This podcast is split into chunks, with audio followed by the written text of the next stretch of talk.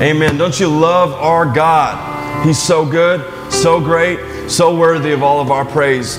Well, tonight I want to I want us to continue kind of off of what we started Sunday. You know, I, I just alluded to this is the Holy Week, Passion Week, the week preceding Easter, where Jesus was in Jerusalem preparing to go and be the sacrifice for all the sin of mankind. And so there, there are some things that occurred on each day throughout this week, and I'm not going to talk about every single one of the days of this week and, and historically what we see in the Word as we're going to go to Mark's account tonight, and we're going to look at the Wednesday, uh, the day that would, you know, be a parallel to today and this week, uh, and what occurred in Jesus' uh, life during that period, what he was doing on this day preceding Easter about 2,000 years ago. And so, as I mentioned, you know, this last Sunday we had our Palm Sunday service, and one of the things we said is that was like the opening ceremony for everything Jesus had come to Jerusalem to do, all, all, of, all of the victory he was about to go and obtain, what he was coming to Jerusalem to do, to, to, uh, to finish the work that had been begun. It was like the opening ceremony of this great time where he would go and conquer. And so tonight I want us to look at one of the things uh, that occurred during this time. I'll kind of bring us up to speed here on Monday. So Palm Sunday happened, triumphant entry into Jerusalem, opening ceremony for everything that was going to occur. Then on Monday, if we go to the Word, and, and if you want to go ahead and open up to Mark 14, we're going to begin reading out of there here in just a minute. But Mark 14, he's, it's a, a timeline of all the things that occurred in this week. Monday is when he went went into the temple, he flipped over the tables, he drove out the money changers and those that were selling goods in a corrupt way. You know, it wasn't just about the fact that people were selling or that people were changing out money. It was that greed had overtaken the temple, that, that a place that was supposed to be made uh, for prayer and a place where all nations could come and pray to God, it had been overtaken by greed and corruption. And so he was driving that out of the temple, both physically driving that evil out, but also showing us a spiritual representation of how he would later, by dying on the cross, and resurrecting on the third day, drive out and purge all of the new creations that come to know him of sin and corruption and greed and evil. He purges it out of us. He's, he drives it all out because we've been made new creations in Christ. Tuesday, the next day, he came back to Jerusalem, and what we see there is he, he calls out the religious leaders. He calls them wicked, whitewashed tombs, a bunch of names. He calls them snakes. He calls them out for the hypocrisy and wicked things that they had been doing. And then he goes on to prophesy about the destruction of the temple. And he talks about how tribulation was going to come on the nation of Israel. These were things that I'm just going to tell you the religious people did not like hearing. They hated everything that Jesus was doing because he was rocking the boat of their hypocritical religion in that day. And he was desiring and enforcing a higher standard, the God standard that he wanted in relationship with us. He wasn't satisfied with this face value hypocritical kind of religion that was going on in the day. And Jesus was coming to Jerusalem, and already he was called the champion. He was coming in, already called the champion, already called the victor, already called the high priest, as we studied on Sunday, uh, and signifying with the palm branches and the clothes and the donkey. He comes in, this victorious king, high priest, and he begins driving out all the people that thought that one day they were going to be the ones that got patted on the back and got given the good gifts by God because they were the most religious. The Pharisees, scribes, Sadducees. They thought that they were in, in a position of religious prominence because of the face value. But what Jesus is about is not about the hypocritical face value. He is about your heart. And we're going to see that tonight as we get into the word that Jesus cares about what's in your heart and he cares about true, genuine love of God. And so let's get into the word tonight.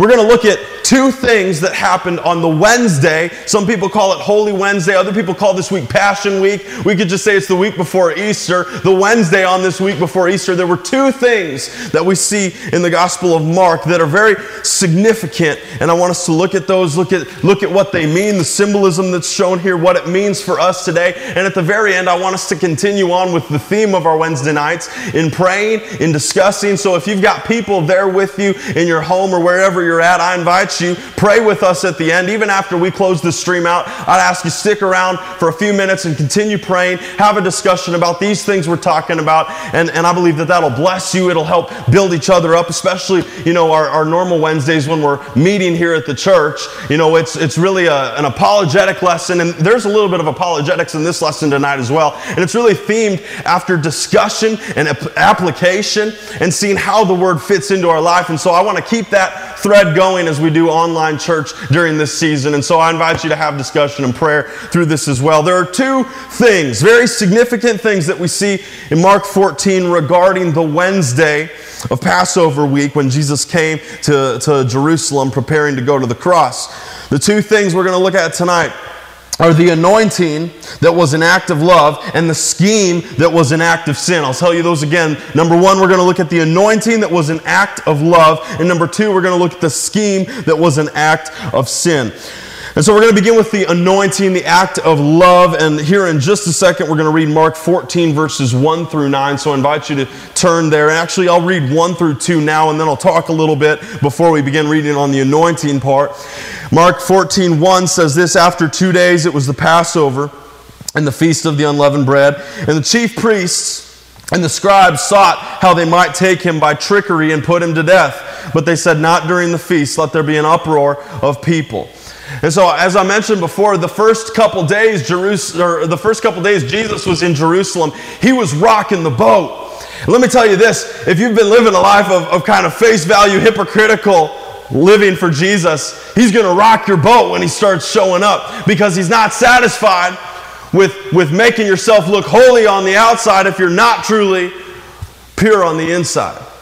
I'm telling you, he's more concerned with the heart than the outward appearance. And we, we see that with the chief priests, with these religious people. They hated what Jesus was doing because he was bringing a religion foreign to them, a religion that was coming from the Father's heart, not from maybe their, their mental understanding or the laws and traditions of man. He was bringing the heart and the Word of God to life in Jerusalem, and they didn't like it because it was shaking up the status quo. And it says right here, uh, they sought how they might take him by trickery and put him to death. You know, here a little bit later, we're going to talk about the scheme of, uh, that was an act of sin. Well, right here in the very first couple cha- uh, verses of this chapter, we see that these religious leaders, these chief priests and scribes, they are scheming against Jesus. And so there's this scheme. They're wanting to find a way to get rid of him. They don't like that he's being celebrated as a king and high priest, that he was bringing in a, a true God kind of religion and taking away some of the things that they they had held on to. And so, uh, what we're going to look at now in verse 3 we're going to see that he was in Bethany and there was an anointing that happened um, where, where a woman came and, and made a sacrificial offering to Jesus, anointed him with this very expensive oil. And I wanted to kind of do a little bit of apologetics tonight as well, like I mentioned. And so, you know, there, there is a little bit of confusion about the anointing that happened to Jesus during Passover week. And what I will offer to you tonight, what I'm going to say, and what I see as I study Scripture, is there was not one but two anointings that happened in this week of Passover. Okay, the first one actually occurred the night before Jesus came in, into Jerusalem in his triumphant entry. Before Palm Sunday, there was an anointing by Mary. And then what we're going to read tonight is the second anointing that happened on the Wednesday leading up to um, Jesus' uh, arrest and, and beating and uh, crucifixion, because that happened on Thursday. So, like, if we were paralleling this week with Passover week and Passion week, well, tomorrow would be when Jesus had uh, his Last Supper with the disciples and then went to the garden to pray, was arrested was taken um, into, into a court. That all happened on Thursday. And so Wednesday, what we see in this, that, that would be considered Passover, is Friday. And so what we read in verse 1 here is it says, two days it was the Passover. It was going to be two days before the Passover. Well, that would put us at Wednesday. And the other account of anointing with oil is actually in John 12. We're not going to go there tonight. I encourage you, study this out for yourself if you like. But in John 12, it says it was six days before Passover, which would have been Saturday night. And so right here, just, just the day count, either these guys didn't know what they were talking about and the word isn't right, or there were two anointings. And I believe that the word is unfallible. I believe it is completely the truth. And so, just by a simple study of the days, we see that he was anointed once the day before Palm Sunday, and he was anointed again the Wednesday night leading up to his Thursday uh, Last Supper and arrest and all of those things. So, there were two anointings, or what I see here, two times where he was anointed with spikenard in different ways. I'm going to give you some of the other uh, contrasts that we see from these two accounts. I studied through them today. Again, if you'd like to, it's John 12 is where you'll find the other one and then we're going to read about this one in Mark 14 here in just a second. Here's a list of some of the differences between these two anointings, and you're going to see them um, as we read Mark 14. Number one, in John 12, it was a, a, an anointing where this, this spikenard, this oil, was used to anoint his feet. And it said there in John 12 that uh, the, the woman, which we'll see here in a second, was Mary, she wiped his feet with her hair. And so that was, that was one thing. Well, with the Mark 14 anointing account, um, it doesn't say anything about his feet. It doesn't say anything about hair. It, in fact, it says it was poured on his head. Now, you know, I'm, I'm no uh, doctor or, or expert on anatomy, but the head and the feet look like opposite ends of the body to me. And so, once again, here, six days versus two days, head versus feet. I don't read anything about hair when we read here in Mark 14. And so, here's a, again another difference. Um, another one here is that the house in which they were residing, it was in Bethany, but you know, there were, there were more than one house in Bethany. Um, it says Mary and Martha's house in John 12. And over here in, in uh, Mark 14, what we're going to read is it was at uh, Simon the leper's house. Another difference here in, in whose house they were at. In the John 12 account, it says a pound pound of spikenard was used to anoint his feet. Um, in the second account, or what would be the second account in Mark 14, um, it says that this woman broke the alabaster jar open and used it all and so there's a difference again in a pound versus just everything and breaking the jar it was in. Um, uh, another difference we'll see here is that um, in the John 12 account, it said that that amount would have been worth about 300 denarii. In the Mark 14 account, it says it's worth more than 300 denarii. A difference once again. Uh, head versus feet, like I said. Um, the days of Passover. One other thing we're going to see, and this kind of leads into uh, the, the sin of scheming that we're going to talk about tonight, is in the John 12 account, there was only one disciple that questioned the decision to use this oil. It says that Judas Iscariot was the one who, who just couldn't understand, and he asks, why would, why would this be okay? Why would you allow this Mary to sacrifice this to you when we could use it for these other things? And in the Mark 14 account, it says uh, some, some amount of them, a number of them, questioned this act. They were indignant about this act. And so we see these differences, and, and I'm just giving you some insight that there are people who think this is just the same and maybe somebody got it wrong. I believe that there were two separate anointings that happened on this week of Passover. Um, you know, what we're going to see tonight, uh, and, and the way I've, I guess, placed both of these is the John 12, um, the John 12, which would have been the day before Psalm, I'm sorry, Palm Sunday. I believe that that anointing was anointing Jesus for this triumphant entry in. You know, he was, he was being presented as the sacrifice. That's kind of, you know, as we look at the word and even as we, we look back on Sunday's message, he was being presented as the sacrificial lamb that would be sacrificed for all of our sins. He was being presented to the people. When when sacrifices were presented, they would prepare them to go and be shown uh, amongst the people. And then I believe that the second account in Mark 14, what we're going to see is that it wasn't just preparing him to go and be presented to the people. This was a preparation for burial. And we're going to read that. Let's go to Mark 14, 1. Uh, well, we will start in 3 because we already read 1 through 2. Let's read about this anointing that happened in Bethany. It says, In being in Bethany at the house of Simon the leper, he sat at the table. A woman came having an alabaster flask a very costly oil of spikenard. Then she broke the flask and poured it on his head. But there were some who were indignant among themselves. See, not one, some, indignant among themselves, and said, Why was this fragrant oil wasted? For it might have been sold for more than 300 denarii and given to the poor. And they criticized her sharply. But Jesus said, Let her alone. Why do you trouble her? She has done a good work for me. For you have the poor with you always, and whenever you wish, you may do them good. But me you do not always have. She has done what she could. She has come beforehand to anoint my body for burial. And see here again, this anointing, whether, whether this woman realized it, I don't, I don't think she did, but in the moment when she was anointing him with this oil and breaking open this alabaster flask, what she was really doing was preparing Jesus' body for burial because this was the tradition at the time. What they would do is they would anoint a body with, with a fragrant oil before they buried it. And part of what they would do many times is they would break the flask in which the oil was held and scatter the pieces to be burial, buried with that individual. And so there is significance in the fact that she broke the flask because without realizing that, I believe she was saying, He is going to be buried. He is going to, to die. And, and whether she realized it in that moment or not, he was going to go and die for all of our sins. And so there is symbolism, there is a statement even as there were palm branches enclosed in a donkey stating who Jesus was on Palm Sunday, here again we see a statement this is the sacrifice. This is the one who will be put to death and buried for our sins. He is the propitiation, the payment, the provision for our sin.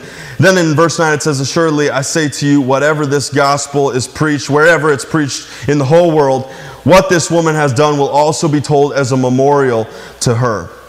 And so, as I mentioned a moment ago, this was symbolic that Christ was being prepared to go and be buried, to, to be the sacrifice that would pay for the world's sin.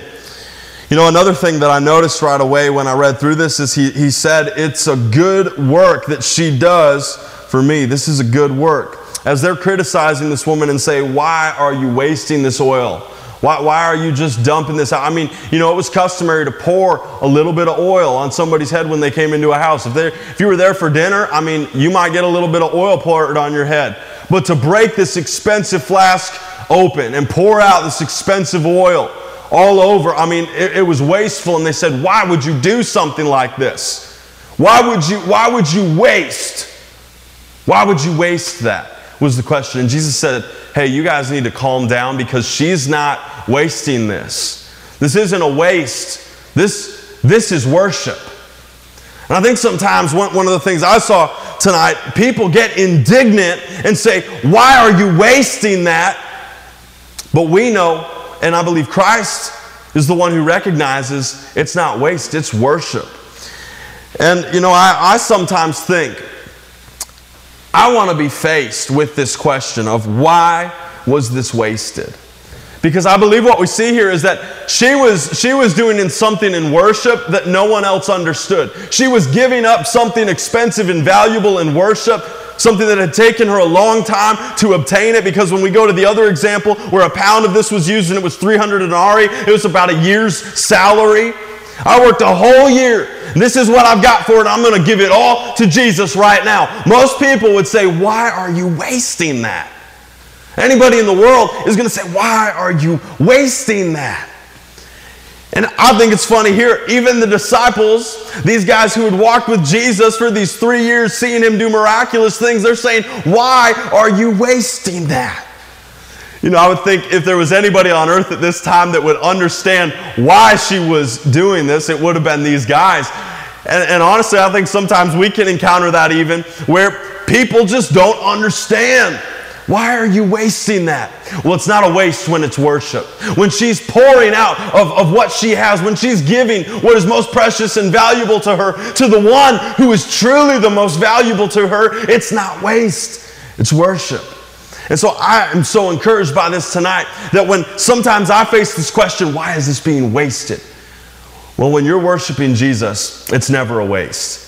When you're worshiping Jesus, giving is never a waste in any way. You know, one of the other things about the way she broke this flask open, one of the other things I found in studying this out is that in breaking it open, she was able to get more of this fragrant oil out of this canister than if she had just poured it and emptied it out.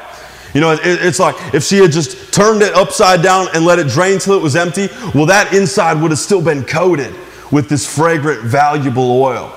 And I believe what's, what's so amazing here is she wanted to give Jesus everything she had. So she broke open this flask, and alabaster flasks wouldn't have been cheap either. I mean, this is, a, this is more of a precious stone. It's, a, it's kind of a difficult one to work with and to clean. And she just busted it open. And, and I believe she pulled out every last drop of that fragrant oil, saying, Jesus, you are of the highest value to me. You are more important to me, Lord, than any of, of this that I've obtained, any of this spikenard, this valuable thing that I've worked for and obtained, you, Lord, are more important and more precious than it all. And so I give you all I have in worship. And you know what? People got upset about it. People don't, some people don't like it when you worship in such a, such a full way. And I, I, know that the world doesn't understand it, and, and I understand that sometimes, you know, we see the disciples here, they didn't understand it. But I believe that we are to give Jesus our very best and hold nothing back from Him um, when we have an opportunity to worship. And I just am encouraged by, by this, knowing that it's not waste to worship. I want to read another scripture, Romans 12, verse 1. You know, we're kind of make we're going to make this comparison tonight you know, she poured out all of this oil that she had. And for us, you know, that could, that could represent something else. I, I think when I, when I put this into context for my life, what I see is myself living a life of pouring out, of, of breaking open the things that have held what's precious to me and pouring out, pulling out every drop of it and saying, Jesus, you get it all. Now, that might not mean that, that I bring everything I've got in and I give it all in one day, but it does mean that I do not restrict Jesus from having access to anything in my life. This worship, this love, this anointing that happened, I believe is symbolic of how we need to break open those parts that are hard and holding what's valuable to us and say, Christ, you can have it all. There's no part of me that I want to hold back from you. I want you to have everything uh, that I can give you. You know, I, I, I see this comparison as well. Christ gave everything he had. This, this week, uh, you know, tomorrow night, Friday, when he was crucified, he gave everything that he had. He gave up his body, he gave up his soul. And, and, and you know, he was put to death. He was, for a time, spiritually separated unto death because of the sin he had taken on himself. Praise God, he had the power to resurrect and rise from the dead, both spiritually and physically. But for a time, at least, he gave up everything he had. And, and even prior to coming to earth, I think, my goodness, he gave up everything he had. He came as a man. Why would he want to do that? You know, it doesn't make sense outside of love. He loved us so much, He gave up everything He had. And I believe when we come to know Him, when we come to truly love Him with all our hearts, just like this woman, I believe we're going to want to give Him everything that we have. Romans 12, 1, where I, where I wanted us to go next, it reads this way It says, Beseech you, I beseech you, therefore, brethren, by the mercies of God, and she present your bodies a living sacrifice, holy, acceptable to God, which is your reasonable service. I love the way that Paul writes this to the Romans. He says, I, I, I ask you guys, give your life to God. You like, it's the least you can do. That's basically what he's saying here. He says, it's your reasonable service. After everything Jesus has done for you, like the least you can do is give him your life here and so I desire to do that. I believe you desire to do that as well. To live a, a, a, life of anointing God, giving to God, sacrificing in love to bless God because He is so good. And I believe that whether this woman recognized it or not at the time, that's exactly what she was doing. She recognized that this is the Messiah, and whether she knew he was about to go and be buried, she was giving him everything she had as an act of sacrificial worship. You know, this, this, this picture, this, this historical story. This because this really happened. It reminds me of a movie facing the giants and there's a moment in that movie where uh, this big guy he's, he's having to do the death crawl all the way across this football field. And his coach blindfolds him and he says you just you're gonna have to go. And, and you're gonna have to just go and give me everything you got. You can't stop until i say stop. He puts a guy on his shoulders on his back and this guy starts crawling and he starts feeling the burn just a little ways in. The coach says, You got to keep going, keep going. You got more, give me more. And he keeps crawling. Well, long story short, he, I mean, it's like a three or four minute scene. He crawls all the way down this football field, gets, gets to the very end of it. He's blindfolded. He has no idea where he's at. The coach is just screaming, saying, Give me more, give me what you've got. And at the very end, the guy finally gives out, falls over. The, guy, the coach says, Hey, take your blindfold off. He takes it off, looks down, and he says, You're in the end zone. You've made it all the way across this field. You thought you weren't going to go 40 yards, and here you are, 100 yards, a full field distance. You know, I think sometimes we have more to give God than we believe that we do.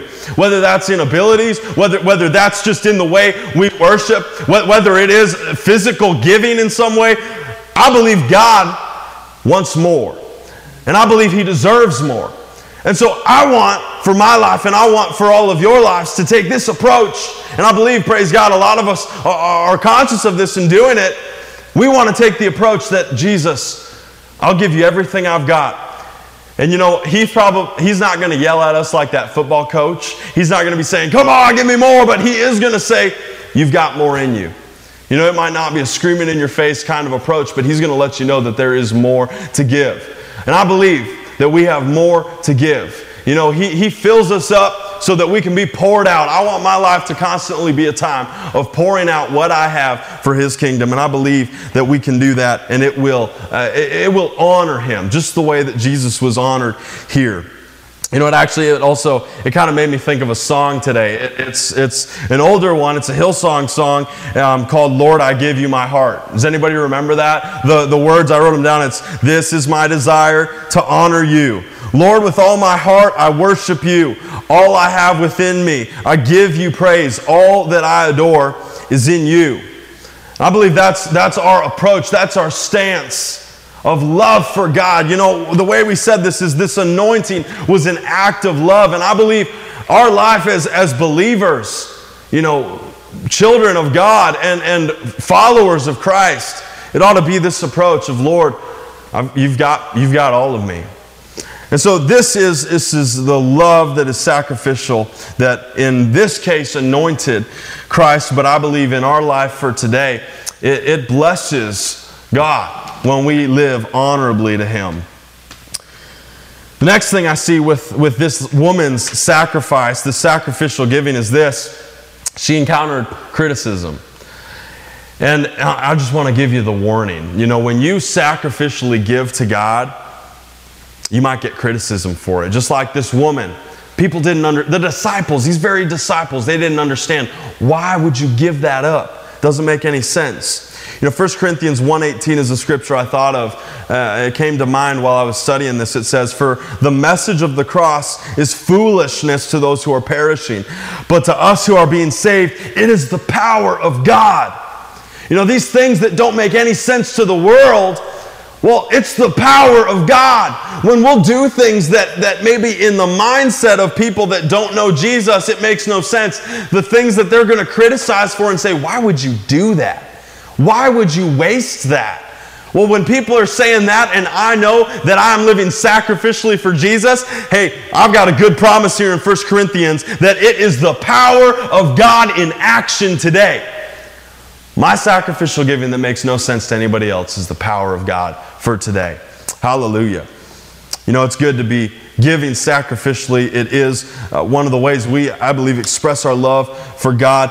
And here's the other thing that, that I see in this. Um, you know, I want to talk uh, about love and sacrifice. John, uh, verse, I'm sorry, chapter 15, verse 13. If we read that real quick, John 15, verse 13, it reads this way says, Greater love has no one than this, than to lay down one's life for his friends. And then I'm going to go and read in Romans 5, verse 8. I know these aren't going to be on your screen. Um, Romans 5 8, it says this, but God demonstrates his own love towards us in that while we were still sinners, Christ died for us. You know what I see there is this love and sacrifice are really closely related. And I know that anybody who's like a parent or, or who has somebody, maybe, maybe you're married, you know that love is sacrificial. You know, I'm not a parent and I'm not married, and so I don't love in this way. But like I can look in my own life and see the people that love me, man, they sacrificed for me. And maybe I don't, you know, I don't have a family where I'm doing that for them every day, but there are people in my life that I love and it's sacrificial. You know, because of my love for them, I want to give to them. And how much greater than that should it be for Christ? This is our reasonable service. It's like, it's like Paul wrote, this is the least we can do, is to give him all that, all that fragrant oil. Break open that alabaster flask in our life and give him everything we've got. You know, the, the other thing I wanted to say is, is Proverbs 21 2. I'll give you a second to turn there. Christ, just like he did with this woman, Christ will justify you. You know, I, I don't believe that we have to give the justification for every sacrificial and loving action that we do. When we're worshiping God, we don't have to justify that to people, but it is a great opportunity to testify to people how good God is, how worthy He is, and, and how powerful it is to give, whether it be you know, financially, physically, uh, spiritually, in praise. In any way that, that we can find to give. Proverbs 21 2 says this every man, every way of a man is right in his own eyes, but the Lord weighs the heart. This is what I was talking about at the beginning. The Lord looks at our heart, He knows what's in our heart. And so when we're doing something that makes no sense to people in the world, it is pleasing to God. It is powerful for God because we are sacrificially expressing our love. And I believe love and sacrifice, uh, you know, if we just take a look at these two scriptures, John 15, 13, and Romans 5, 8, we see that that love and sacrifice are giving, they're linked together. And so this anointing, this gift of this woman, was an action of love. And then the second thing I wanted us to look at tonight, we'll do this briefly, was the scheme, the act of sin. You know, this, this of course, is where Judas betrays Jesus. We're going to go to Mark 14 again, and we'll read verses 10 and 11 for this part. I think it's so interesting that what we see is, is this greatest moment of, of greed, this greatest moment of sin comes right after the greatest moment of giving and, and how, how the devil works that after a moment so moving, so powerful, that this woman would break open an alabaster flask and pull out every piece of this fragrant oil and, and, anoint Jesus with it. Give him everything valuable out of this flask. And then the very next moment, Judas just can't handle it anymore and he goes and, and commits this act of sin, scheming against Christ. Know, I believe this. Acts of worship like this, I believe they drive people to God or they drive people away from God. Because they, they make people choose. When you're worshiping the person near you, they have to choose. It's just the truth. Because now I'm faced with the decision that I am in and I'm with you and I'm giving or I'm out. Praise the Lord. It's a moment of choice. And here we see Judas choose. He's faced with this great act of worship. And he has to choose Am, am I going to be in or am I out? Am I going to join in worship or am I not? You know, like I, I, I, even think about times in my past where, where I was more self conscious about worshiping with people, like being at church and, and thinking to myself, you know, oh, do I, do I need to raise my hands or should I be doing this? How loud is an appropriate like volume to sing? You know, I think some of these things. But then it's like you got the person near you who they are just like all about it. Well, two things are going to happen. Either you're going to be really uncomfortable, you're going to back off and like put your hands in your pockets, or you're going to go in deeper. Because in moments of worship, we're faced with a choice. Are we going in or are we going out? And so I believe that what we see here is Judas was faced with this decision Am I in or am I out? And in Mark 14, we see him choose. Then Judas Iscariot, one of the twelve, went to the chief priests to betray him to them. And when they heard it, they were glad and promised to give him money. So he sought how he might conveniently betray him. You know, where, where I want to talk tonight as we, we get ready to kind of wrap this up is about the scheme and how this is a scheme of the devil. You know, we know out of Ephesians 6 that we don't war against flesh and blood. We don't fight against flesh and blood, but against powers, principalities, and evil spirits it's a spiritual battle. And Judas, while he might have been the person or the, that we could say the instrument that was used to accomplish this scheme, well, Jesus wasn't fighting Judas. It was the enemy who was devising this plan and this scheme against Christ. Now, praise God, God works it together for good. And, and this was the, the worst thing for the devil that he could have done because it allowed Christ to resurrect and, and clear our sins from the record raise us up to life with them. You know, in Luke, it says, uh, it's in Luke, verse, uh, in chapter 22 of Luke, the phrasing goes like this when it's talking about Judas betraying Jesus. It says that Satan entered Judas. I want to look at Ephesians 26, 27 to kind of break that phrase down. You know, that Judas was driven uh, by Satan to go and betray Christ. You know, he was faced with this moment. And, and what I want to say tonight is that, you know, the, the word, it says here, Satan entered Judas. Well, it's not like Satan just came in and possessed him and forced him to go and do this thing. That's not what it means. Judas had a choice. He had a decision. He had his own free will that he faced. And, and rather going in, anointing and loving God, he chose to pull back and scheme into sin. Ephesians uh, 4.26 says this, don't let, don't, don't sin by letting anger control you. Don't let the sun go down while you're still angry for anger gives a foothold to the devil. What I see in this is that choosing to, to, to stay in a pattern of sin, it, it gives the devil a place to begin operating in your life. It gives him a place to speak, to tempt, to try to drive you along with his scheme. Let me just tell you, I want no part of that. I'm one of those that I want to resist the enemy and he will flee away from me. I want nothing to do with him. And I believe that, you know, Judas, the problem we see here is it's that greed. You know, he was he was greedy. And it was this sin of, of greed and anger. Honestly, it says that he was just indignant. Some of these disciples were indignant. Well, one of the other things I found interesting about this as I was studying is if there were two anointings and Judas had something to say at both of them, well, I think that first one, you know, it says he was the only one that spoke up that he was the one that was questioning it and wondering about it. Well, at the second one, more of them spoke up, but I think this was just like Judas was, he was just tired of it. He was greedy. And, and you know, the reason that he really wanted to sell this spikenard was so that he could profit off of it because he held the money bag and he had been embezzling money from Christ. Okay, and so it was greed for his own personal gain that was driving him. And because of that, that greed, that sin, he played right into the enemy's scheme. You know, sin, anger, greed in this case, it gives the enemy a foothold to begin, you know, speaking and, and, and working and tempting and trying to, trying to get you to do things in life. And so we want, uh, obviously, to stay uh, away from this. We, we want to let Jesus, you know, we talked earlier about how, how he drove out corruption and greed and sin from that temple. Well, we want to allow him to do that in our life.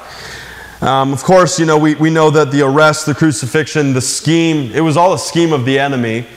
And at the end of the day, it would be overcome because Christ, as he had already been confessed, is the victor. He is the conqueror. He has already overcome. He, he had already, you know, won the victory and been confessed as the winner.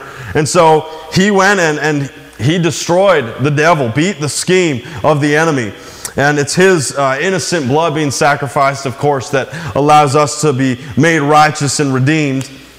Um, you know, this scheme of the enemy, and this is kind of where I, I want us to be, be ending tonight. This scheme of the enemy to get Christ crucified, to kill him, you know, this scheme, it ultimately led to the fulfillment of prophecy to the redemptive power of Jesus' blood working in people's lives on earth. It, it, led to the Holy Spirit being sent to believers, and it led to the gospel of Christ being proclaimed all over the world. And the reason I'm bringing the scheme up and, and talking about how, you know, the devil, he had a scheme, he had a plan, he had something bad he wanted to do, but the end result in, in, in Christ was glorious. It was redemption. It was the Holy Spirit. It, it, was the gospel being preached all over the world. It was fulfillment of prophecy. The devil's scheme ended with a glorious result because God was in the middle of it. And you know, we are in the middle right now, I believe, of one of the enemy's schemes. You know, all, all of the, the, this stuff that's going on with coronavirus, this weird season that we're living in right now, I believe it, it is a plan from the enemy to disrupt the progression of the gospel. I believe it is to, to damage people's lives, to shake people's faith. And I want to encourage you with this tonight. The devil's schemes are glorified in Christ. What he meant to be the worst thing turned out to be the best thing because Jesus works all things together for good. And that is no less true today than it was true on the cross. Philippians 4 6 and 7. This is how I want us to wrap up and lead into our discussion tonight. It says this Be anxious for nothing, but in everything, by prayer and supplication, with thanksgiving, let your requests be made known to God, and the peace of God, which passes all understanding, will guard your hearts and minds through Christ Jesus. Christ takes the enemy's schemes and he turns them into something glorious. You know, anxiety, worry, fear, concern. What it, what it really is, is it's an inhibition to live like the word is true. You know, I, I just mention these because I see them as part of the enemy's scheme for today. He wants people fearful. He wants people worried. He wants people concerned and stressed out and anxious about what's going to happen in life. But let me tell you something. You can't live that way and also be living out the word. You can't live full of fear and worry and also be living like the Bible is true because this says we do not need anxiety because prayer, supplication, thanksgiving, we let our requests be known to God, and the peace of God, which passes any kind of earthly understanding, will guard our hearts and minds. You know, it's, it's, it's the same thing as like with this alabaster flask. There was an opportunity for people to scoff and say that doesn't make any sense. Why would you do that? Why would you worship like that? Why would you give like that? Why, why, why, are, you, why are you not scared right now? Why, why are you not fearful right now? Why are you optimistic right now? Do you see what's going on around you? Well, I do, but I have the peace of God that guards my heart and mind against anything that the enemy would throw at me.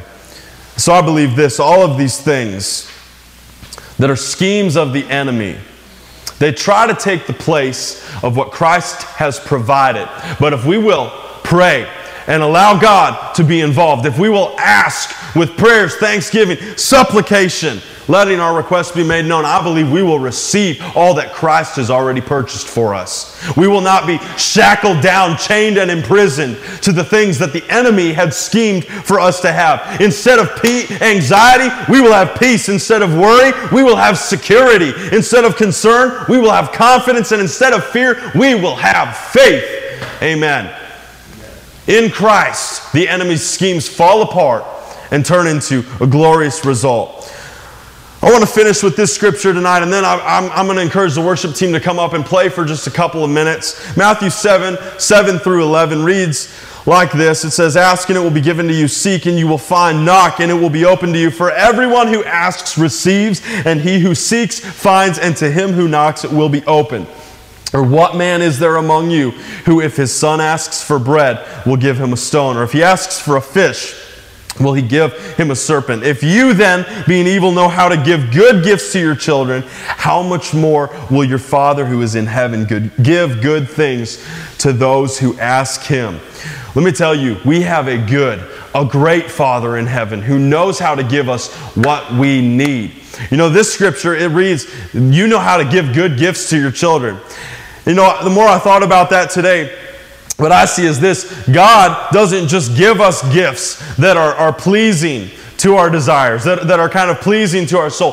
He gives us the things that we need for life. You know, he makes the, the comparison here. He says, If a man among you, his son asks him for bread, who's going to give him a stone? Well, bread is signifying life. And I believe as we ask Christ for life, as we ask God for life through Christ, we receive it because of Philippians 4 6 and 7. Be anxious for nothing, but in everything, by prayer and supplication, with thanksgiving, let your requests be made known to God. If it's a physical need, ask. Thank Him for it. It's yours in Christ because He is the supplier and the provider. If, if it's a soulful thing, ask. That peace will come. Peace that is beyond the understanding of the world. It's available to you in Christ today. And I want to say this too. I believe it's important, as I've been saying kind of through this time. You know, we're apart physically, but we're not apart spiritually. We are together, we are connected, we are a family church. And so, if you have any prayer needs, please contact us. Send us a message, send us an email, call us. We want to be praying in agreement with you. Let us know what's going on, and we are going to be uh, praying prayers of intercession, supplication, thanks to God for what He's already provided. I pray that you would have the peace to guard your heart and your mind great, in a greater way than any understanding of man ever could. And then tonight, uh, as we wrap this up, I want to encourage you again just take a few minutes with those who are around you and do this. Talk about, you know, are there any things that you are worried about in this season? Are there any things that, that you need God to supply for you during the season? How can those people that are with you agree? You know, if you've got kids with you, I just think this is a great time to talk to them you know, what, what's going on on the inside? How are you doing? What can we pray about that God will give you? I think that's a great tool. It's a way to put the word into action, to apply it in life. And man, let me tell you, as a kid who grew up with parents who prayed with them, it is, it is one of the most solidifying things that there is to have parents come in and say, hey, you know what? We're going to pray because God is real, the word is true, and we're going to receive what we have need of. He is going to give us peace. He is going to provide when we ask. So I encourage you, pray tonight. And then the other thing I, w- I think would be a great discussion point, if you want to talk about this when we wrap up, is what are some ways that I worship Jesus that people in the world don't understand? I think this would be an awesome point of discussion too. What are some of the ways that we worship that don't make sense to anybody who doesn't know Jesus, but to us, it's just one of those ways that we're expressing our love and saying, Christ, you are great and you're worthy. We love you. Well, tonight I want to wrap up with prayer, so I'm going to invite our worship team to come up and we'll close out the service this way. Let's pray for a few minutes and then we'll dismiss you to, to wrap up on your own. Father God, we thank you tonight for the word. We thank you that Jesus came nearly 2,000 years ago. And this week, he marched into Jerusalem. Well, he rode in on a donkey with palm branches and clothes waving. He went into the temple and drove out all of the corruption and greed and evil that was present there. He, he called out the hypocrisy that was present in the religious people, the leaders of that time, Lord. He made pure what had been defiled. And then here we see this example of what love looks like conquering over a scheme. Lord, we know that there is a decision present. And tonight, I, I pray that all those listening would be moved, if they haven't before, to make the decision for Christ. To say, Christ, I love you, I worship you, I want to give you my whole life, every piece of me. I break open those areas that are hard and make it all available for you, Lord. You're worthy of it all. I want you to have all of me. I give you my life today. If that's you and you want to pray that, I'm going to just pray this simple prayer. I invite you to repeat these words after me Jesus, I know that I need you. I know that I've sinned and fallen short. And today, I'm ready to give you all of me. Jesus, I ask you to be my Lord and Savior. Fill my heart, make me a new creature I want to please you and live for you. Amen. Well, hallelujah. If you prayed that, then we believe that you've received Jesus in your heart. You've been made a new creature, and you can live for Him today. You can pour your life out as an offering, a sacrifice of love and worship to Jesus Christ. Today, I, I also want to finish with praying this a prayer against the scheme of the enemy, thanking God for the supply that's already been given, thanking Him for the victory that's been obtained in Christ, and receiving it in our lives as believers today. Lord, I thank you that you have overcome the devil. There is nothing he can do that you cannot undo or overcome. God, no scheme of the enemy cannot be overcome by the power of Jesus Christ. I thank you, Lord, that what the devil schemed for the worst can be turned for the best. What he meant for destruction can be made into something that is glorious.